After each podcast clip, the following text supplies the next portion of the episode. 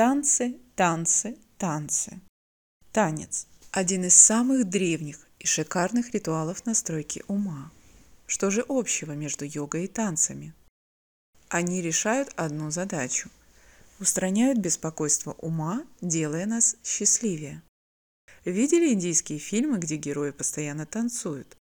Помню, в юности меня это раздражало, но теперь я знаю, что был глуп и не понимал красоты данного действа.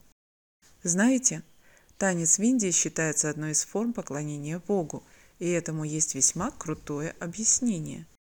Представьте себе мудрого любящего родителя. И как вы думаете, что будет наибольшим счастьем для такого родителя? Ответ очевиден, не правда ли?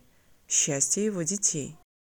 То есть, когда мы радуемся, радуется и сущий. Значит, наша радость и будет лучшим подарком для него, лучшей благодарностью и формой почитания. Такой вопрос закрался в мою голову после многих лет практики, и я серьезно удивился, что не догонял его раньше. Да, наша основная работа в этом мире – быть счастливыми. Все остальное уже идет из этого состояния.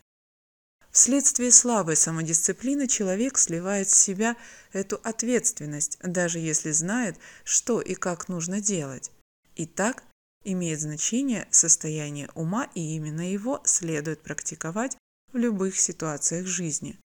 Из правильного состояния рождается правильное действие, которое обуславливает радостные последствия. Танец учит отключать шум ума, перенося внимание в тело, чувствовать ритм, и этому же самому учит йога. Танец – инструмент входа в медитативное состояние потока, гармонизирующее Критерий верной настройки – ощущение радости и подъем энергии. Это танцующее состояние можно переносить на другие грани жизни – бизнес, отношения и прочие духовные практики.